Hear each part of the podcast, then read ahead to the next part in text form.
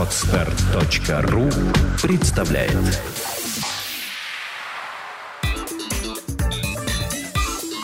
Black and White. Подкаст о практическом пиаре.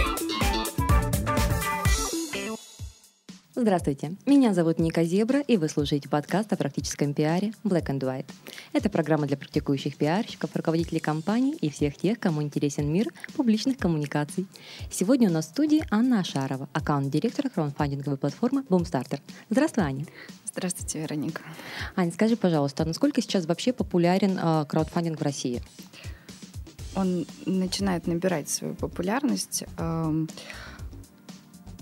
сложно сказать. Ну, я э, показательным будет то, что год тому назад, когда я начинала работать в компании Boomstarter, когда я говорила слово краудфандинг, его воспринимали практически как матерное слово. Даже и... как краудсорсинг, в общем-то. Да, да, да. Ну, то есть э, совершенно никто не представлял, что такое, что краудфандинг. В поисковике выдавалось там буквально несколько десятков э, страниц, угу. и, и совершенно никто ничего не понимал. За год э, очень сильно это понятие вошло в обиход, причем его сейчас, к сожалению, к моему, немножко употребляют уже и к месту, и к не к месту.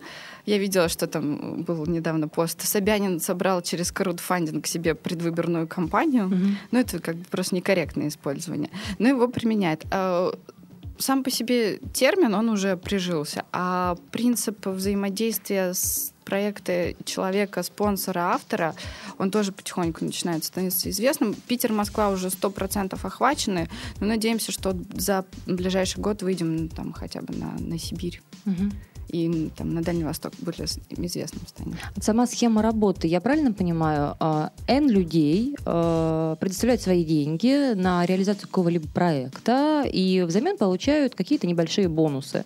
То есть это может быть упоминание в проекте, это может быть там какая-то сувенирная продукция и вот тому подобное.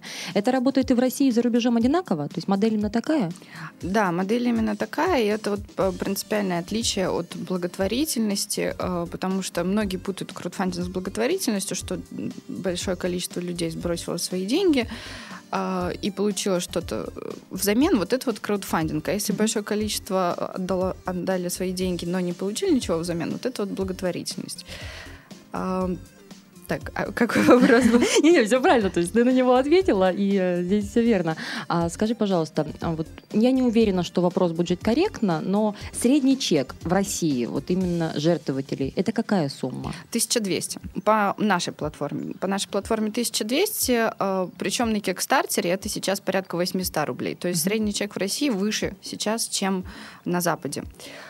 Может быть, у нас не так много людей платят на данный момент, но зато у нас более щедрые люди. Мы это видим, что если человек решил сделать платеж, то он так вот от, от души, от души, да. А, есть э, ваш, ну, не знаю, конкуренты или еще рынок настолько мал, что сложно говорить о конкуренции. Это планета, угу. которую создавали музыканты, музыканты группы Би-2. И насколько вот я понимаю специфику, лучше всего у них сейчас получается как раз-таки собирать диск, деньги на издание музыкальных дисков. У вашей платформы есть какая-то своя специфика? Специфики у нас нет. У нас э, с планетой принципиально разные принципы взаимодействия. У нас а, принцип все или ничего, то есть либо э, указанная сумма собирается, либо указанная сумма не собирается, вознаграждения раздаются. На планете у них принцип там сколько собрал, столько и забрал. В общемировом краудфандинге принцип «все или ничего» работает наиболее успешным образом, чем принцип «сколько собрал, столько забрал», потому что очень сильно влияет на конечное качество продукта. Если ты что-то не дособрал, э, и тебе дали ту сумму, которую там, ты изначально не планировал там, собрать, планировал чуть больше, то у тебя это... Если ты говорил, что книжка у тебя будет в твердом переплете, она у тебя получается в мягком переплете в итоге, и те люди, которые тебя спонсировали, они получают не такие хорошие вознаграждения.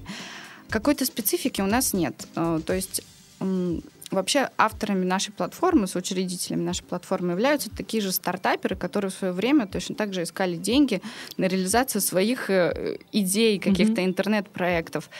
И а, однажды им пришла в голову гениальная, на их взгляд, идея о том, что нужно бы создать такую платформу, где на наши идеи люди могут скидываться деньгами. Они сделали определенные исследования, увидели, что на Западе такие платформы уже есть, И, э, собственно, решили не тянуть кота за хвост и сделать аналог в России самой успешной модель. То есть это вот как раз-таки все или ничего. Таким образом запустился Boomstarter. Поэтому я могу сказать, что вот Бомстартер, у нас нет какого-то профиля, что мы mm-hmm. работаем только с музыкой, или мы работаем только с книгами, или мы работаем э, только с кино. У нас есть определенные тенденции, которые сейчас уже выявились. Хорошо собирают музыкальные проекты, очень хорошо собирают издания, очень хорошо собирают кино. Но это вот наиболее три успешных категории на данный момент. Но при этом рынок, э, ну, какой может быть, э, он очень большой имеет потенциал. Это и компьютерные игры, это и какие-то продукт-дизайн, дизайн-проекты, которые мы их вот-вот ждем. Потому что, ну, в России с этим немножко тяжеловато, в принципе, потому что у нас производство находится в таком зачаточном mm-hmm. состоянии. А, ну и дизайн, технологии тоже. Но все равно они есть. Чем шире сейчас будет охват, тем постепенно мы будем набирать обороты. Специфики нет. Главное, самая главная специфика, чтобы был автор, у которого была классная идея, чтобы он понимал, как эту идею донести в мир и хотел собрать деньги на нее. Каким проектом точно не надо идти в краундфандинг? То есть вот то, кому это полезно, ты назвала. Угу. А если человек хочет, например, построить, не знаю, завод? А, если это завод какой-то будет интересный, где он сможет дать э, какие-то интересные вознаграждения, э, там, я не знаю, он, стена будет посвящена одному спонсору одна, там, тут будут таблички другого спонсора. Почему бы нет? То есть, например, я хочу построить свой маленький свечной заводик, и взамен я людям даю как раз-таки вот эту первую партию свечек. Да, да. Ага. Это, это возможно. Это возможно. Можно сделать свое кафе где ты там, не знаю, стул назовешь именем одного спонсора, стол назовешь именем другого спонсора. Это тоже возможно, то есть в зависимости от того, как ты подойдешь. А, невозможен инвестиционный краудфандинг, то есть ты не можешь дать долю, ты обязательно должен дать продукт. Инвестиционный краудфандинг невозможен в силу того, что у нас просто а, нет такого законодательства. Он сейчас в России а, и не запрещен, угу. и как бы и не разрешен. Он в Штатах только вот только его разрешили. Поэтому я думаю, что инвестиционный краудфандинг у нас появится через 3-4 года в России, но пока, пока вот именно То такой, что долю, да, да? долю ты дать не можешь. А так ты можешь, ну, в принципе, все что угодно сделать.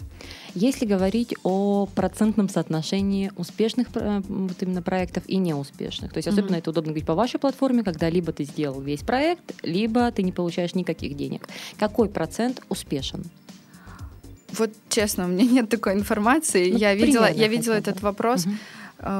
Я думаю, что там порядка 15-20% сейчас получается. Всего успешных проектов э, более 130 у нас сейчас на да, платформе. В штуках, да? Да, угу. в штуках, да. Более 25 миллионов э, рублей. Вот, ну, это данные на две недели тому назад было собрано угу. в общей сложности. Понятно, что большое количество запускается проектов, но далеко не каждый из них способен стать успешным, потому что в России сейчас сложилось такое мнение о краудфандинге, что вот, ну, вообще о платформе краудфандинга, когда человек видит эм, этот процесс, этот инструмент, как, как краудфандинг, нашу платформу, он думает, что ну все, я вот сейчас запущу свой проект, и на где-то у нас на сайте сидят вот эти мифические спонсоры, которые только сидят и ждут, в какой же проект денег дать. Да, и, но, к сожалению, это не так. Люди запускают свои проекты, и они не понимают, что это большая работа. А краудфандинговый проект — это действительно большая работа. То есть если вы почитаете постмортемы, которые пишут э, люди и западных э, краудфандинговых проектов, и российских, это действительно большой такой процесс э, маркетинговый, выход, вывод этого проекта на рынок, охвата аудитории, это и постоянное взаимодействие с имеющимися спонсорами, с потенциальными спонсорами. Это большой объем работы. Не все эти, это осознают, поэтому процент успешных проектов такой маленький. Но мы сейчас активно занимаемся просветительской деятельностью, э, выступаем на различных форумах, семинарах, где рассказываем действительно, как должен работать краудфандинг и что должен, должно быть в голове у автора, который запускает краудфандинговый проект.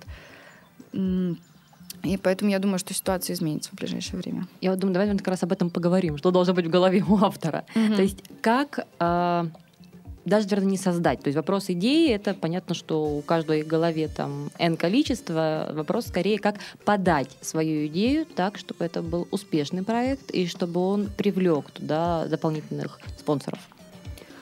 Если говорить с чисто технической точки зрения, то есть как должен быть заполнен проект, mm-hmm. то у проекта должно быть обязательно видеообращение.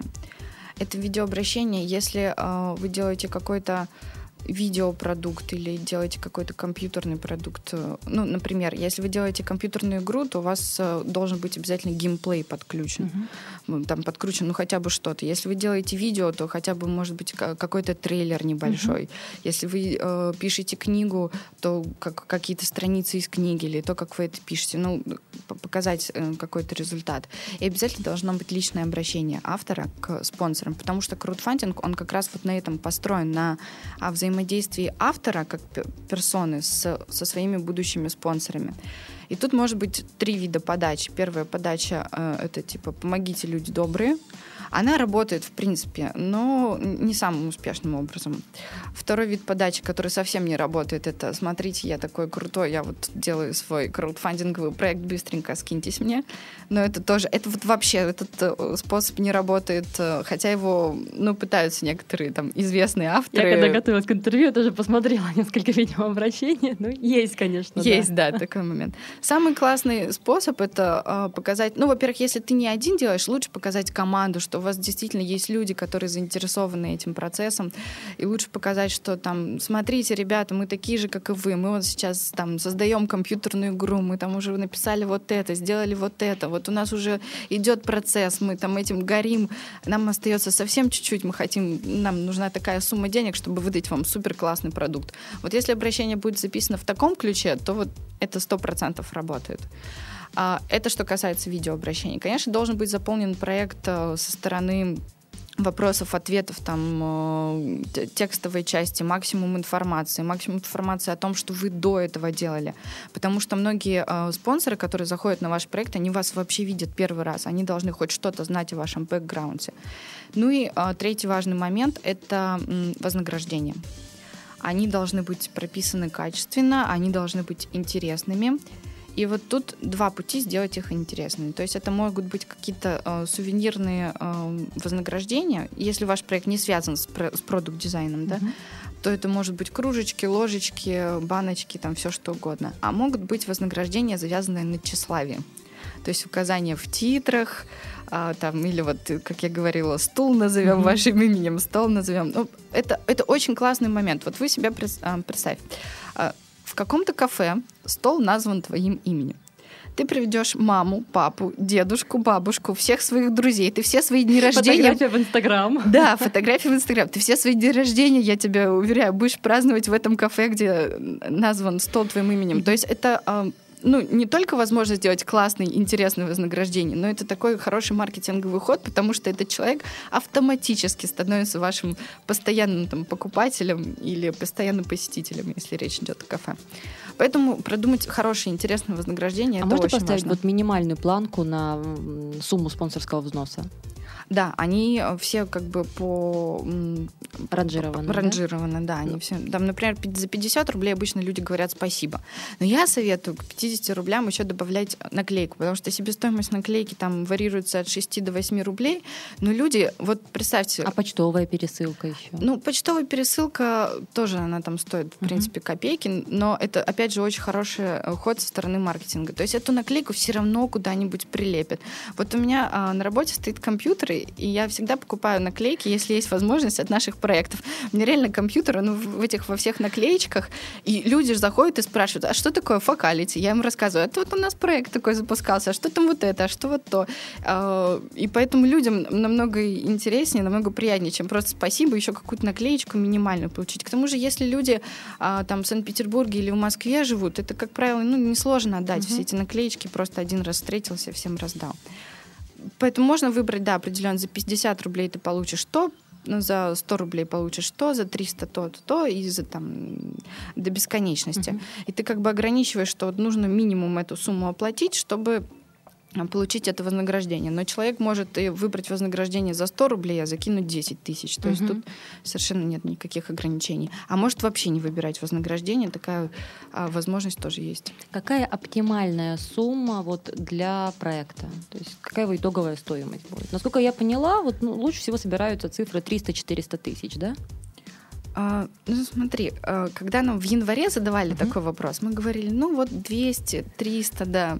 Понимаешь, эта сумма, она постоянно растет. Uh-huh. То есть когда 28 панфиловцев поставили сумму 300 тысяч, э, ну, я не была уверена, что они даже 300 тысяч соберут. Но, видишь, когда ребята классно провели с, вот свою кампанию, свою маркетинговую, и они собрали намного больше. И ну, 3 это, миллиона, да, с чем-то Да, собрали? они 3 миллиона с чем-то собрали, и э, они бы собрали, может быть, еще чуть-чуть больше, мы там советовали, да, я думаю, что они еще будут спускаться. Можно ставить сколько угодно. Все зависит, нужно сопоставить свои возможности, свои ресурсы, и вот э, исходя из этого выбрать конечную цель. Я думаю, что там сумма порядка 600-700 тысяч это вполне реально сейчас. А как определить срок сбора, который оптимален для этого проекта? Оптимальный срок сбора для любого проекта это 30-45 дней. То есть у нас на платформе есть возможность сделать до 60 дней, угу. но это просто э, нецелесообразно, потому что спонсоры устают ждать своего вознаграждения. И 30 дней, за 30 дней любой проект собирает нужную сумму. За 15 дней он может там дособрать э, то, что сверх этой суммы, э, если о нем хорошо напишут СМИ. Но это, опять же, все зависит от автора. Иногда не стоит даже 45 дней ставить. А какую-то пиар-поддержку сама платформа обеспечивает или это целиком головная боль автора? Я так с опаской всегда отвечаю на этот вопрос. Это целиком головная боль автора, но, естественно, мы рассказываем об интересном нам прецедентах.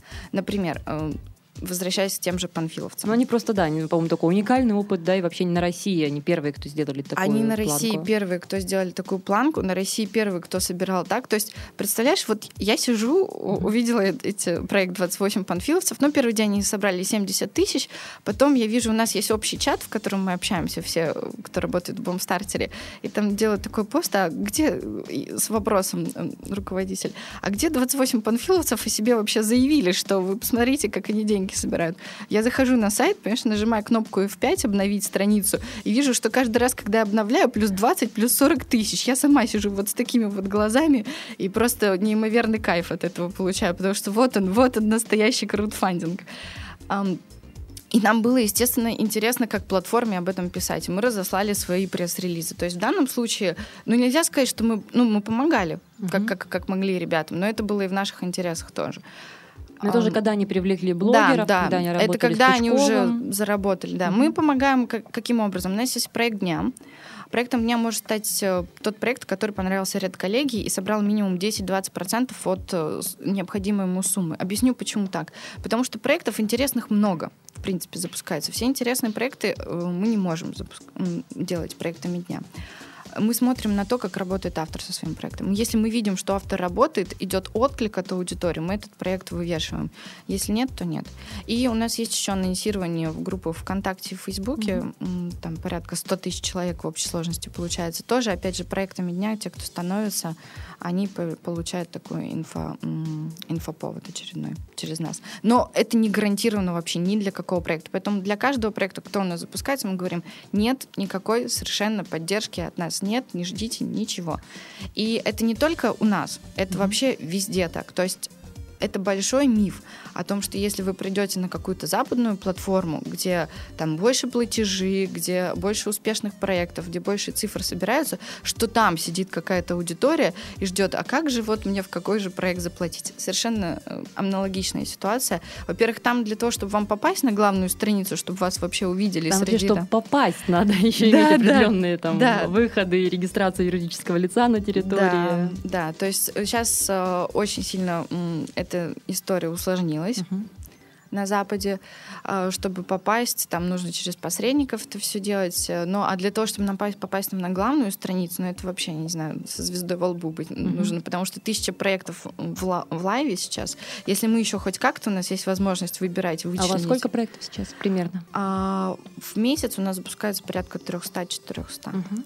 Кстати, э, приятный момент, что вот несмотря на то, что лето, у нас темпы роста не замедлились. То есть э, это можно говорить о том, что в сентябре будет прям совсем взрыв, когда все выйдут вот из этого состояния сонного летнего.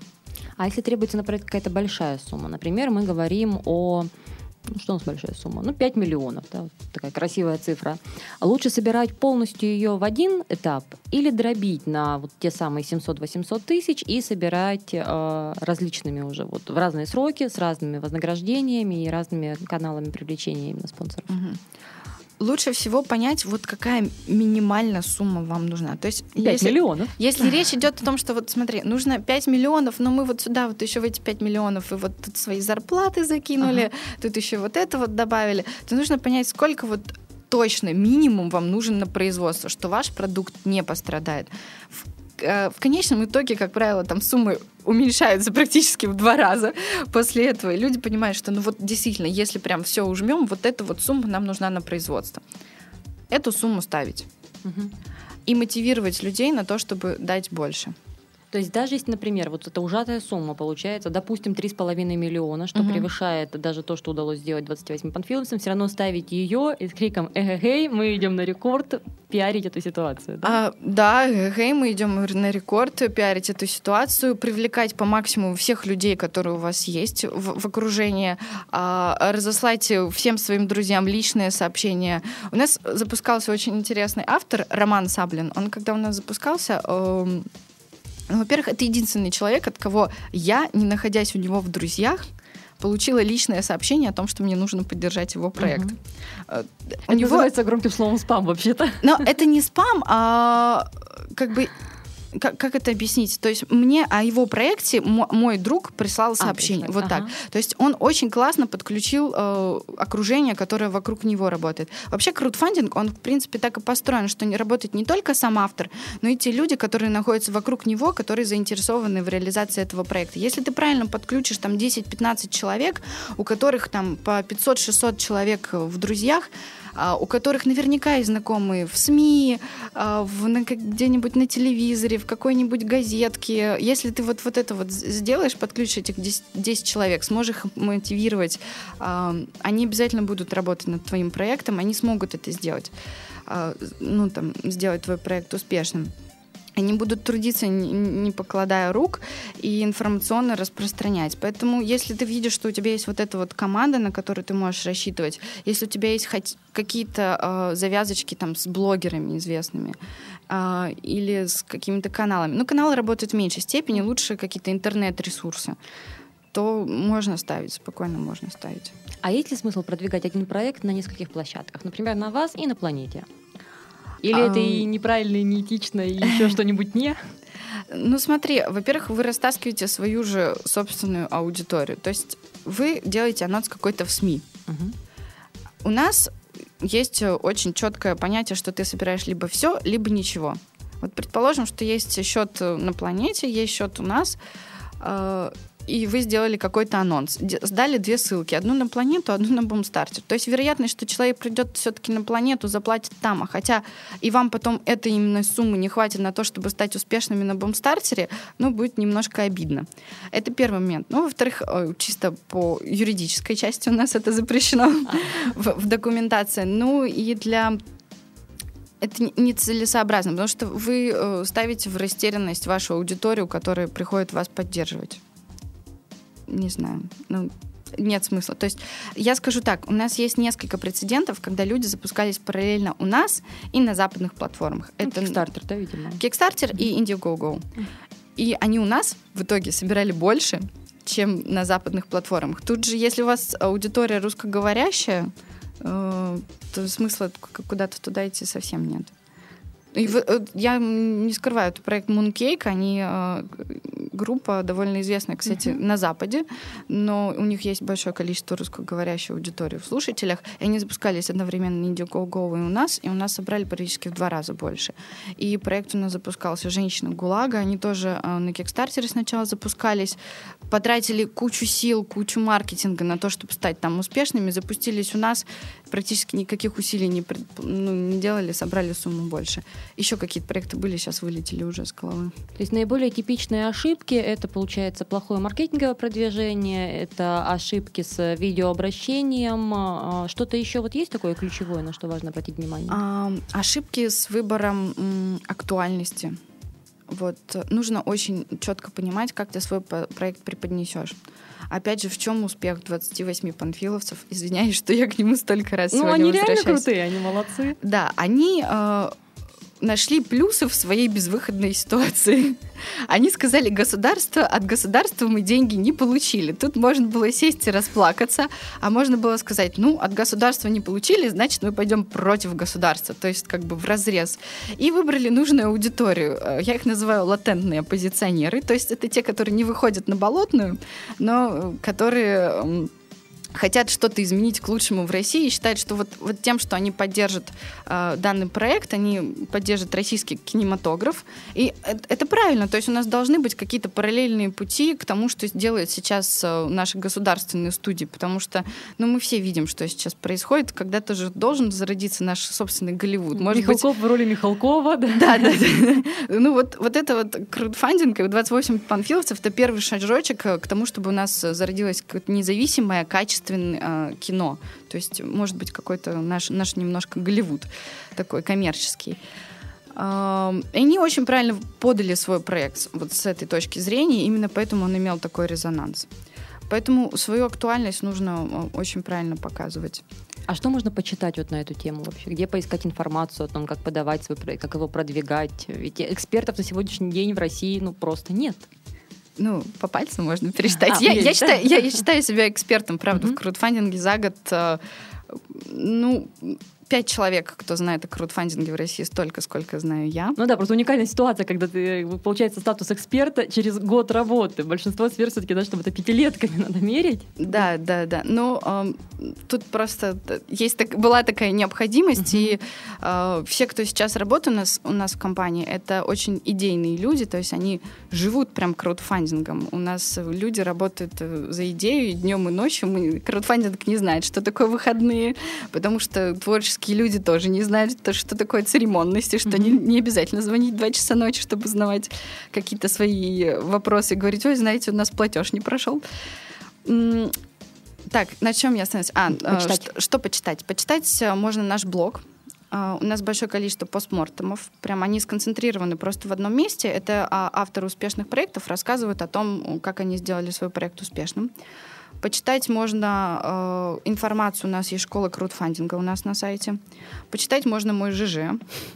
А, почитать можно... Ссылочки есть все эти сайты? Они да, да, они, они все есть. Ну, блог можно просто зайти boomstarter.ru, выбрать mm-hmm. кнопочку блог, там большое количество а, всего. Школа краудфандинга, опять же, у нас есть там на сайте тоже по ссылке. А, мой ЖЖ есть у меня на всех страницах ВКонтакте, в Фейсбуке. Там меня можно найти как Анна Ашарова совершенно спокойно. Первая буква О.